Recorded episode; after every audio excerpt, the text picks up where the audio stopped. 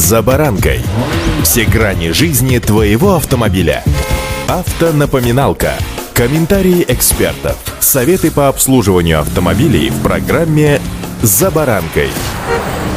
Кроссоверы и внедорожники, согласно изучению мнения автолюбителей и продаж салонов, да и авторынков, это по-прежнему самые любимые автомобили у россиян. За первое полугодие было продано 300 тысяч представителей данного класса автомобилей, что составляет приблизительно 49% от общего количества реализованных автомобилей в нашей стране. Соответственно, именно эти автомобили уже через год, два, ну и так далее будут востребованы на вторичном рынке. Сегодня об этих представителях более подробно. С вами Александр Карпов. Здравствуйте. Автомобильные факты. На первом месте оказался бессменный лидер рейтинга самых продаваемых кроссоверов Hyundai Creta. Такие машины первый владелец обычно бережет, удобрения в багажнике не возит, а потому достаточно сделать химчистку салона и все, он готовенький. При этом не стоит забывать, что одометр у Крета можно скрутить через обычный разъем OBD2, ничего не разбирая. В качестве утилитарного варианта подойдет и моноприводная машина на механике с двигателем 1,6 литра. Маловато, конечно, если говорить о загородных частых поездках, а вот что касается города и вечных пробок, то, в общем-то, приемлемо. Автомобильные факты.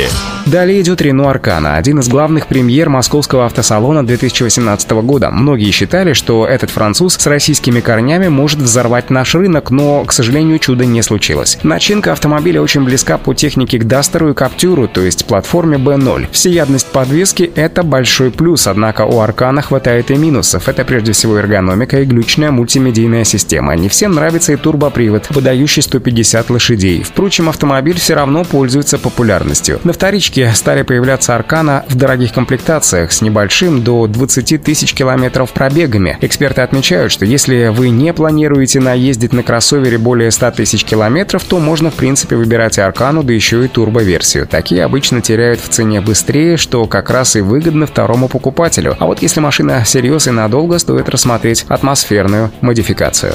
Автомобильные факты.